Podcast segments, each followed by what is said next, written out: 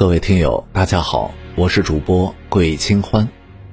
今天我们要听的故事是捉妖。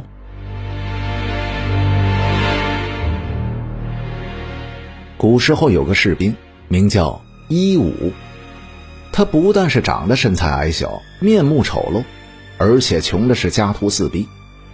他常常的感觉到活着实在是没有什么意义。有这么一天，他觉得是心灰意冷，于是便出城到了树林里，找到了一棵歪脖树，系了一根绳子，正准备上吊。就在这时，碰巧被一个路过的老头子给看到。老头子问他呀：“小伙子，你这么年轻，有什么想不开的事情？这为什么不想活了，要寻短见呢？”一武正愁是有话没人说，就把自己的烦恼和穷苦告诉了这个老头子。老头笑话他说：“哎呀，小伙子，这常言说呀，茅草还知道保护它的根茎呢，这人怎么能不爱惜自己的生命呢？”过了一会儿，老人见一武停止了伸脖子上吊，略有沉思，接着说：“这样吧。”我看你精力充沛，人的心眼儿也好，该是一个对社会有用的人才。这里有一本书，送给你，你好好的看看，足够你一辈子受用了。说完，他从袖筒中拿出了一本书来，书中全是符咒，抄写的很是潦草。一武打开一看，完全都不明白，就把书还给了老头。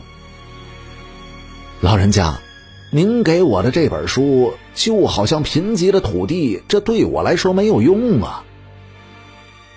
老头不解的问：“啊，为什么呀？”一五说道：“我租别人的房住，房屋里是又低又矮，还靠着大街。这个符咒就算是灵验了，我怎么练习它呀？”老头沉思了一会儿，点了点头说。这也的确是个问题，值得考虑。你如果没事的话，那就跟我去一个地方吧，你愿意吗？一武点了点头说：“可以呀，我这个连活都不想活的人了，还有什么地方不能去呀？”于是，一武跟着老人一起走了。他们沿着一条僻静的小道往左边走去。不大一会儿的功夫，就来到了一片水塘前。这里有一大片的芦苇，延绵好几里地。苇子的深处还有一间小矮房，房顶的茅草虽然没有修剪，但里面却是很宽敞。一武就在里边住下了，跟着老头学习。他们一天两顿饭，有酒有肉，还不限量的管够吃。一武觉得日子过得畅快极了。就这样，直到第七天以后，他竟然掌握了所有的法术。一武十分的高兴，打算和老头一起分享。可这么一转身，却发现老头和茅草屋全是不见了。一武明白了，自己这是得到了仙人的指点，于是高高兴兴的回家了。从此啊。这一武的生活慢慢的好了起来。他平日的那帮酒肉朋友看到他过上了小康生活，都感觉十分的奇怪，就经常的来他家里蹭吃蹭喝，还常常对他说一些奉承的话。这一武是为人豪爽，凡有请求都是爽爽快快的答应。有这么一天，他们一起来到了富春楼。七八个人尽情的大吃大喝，共花了八千四百文钱。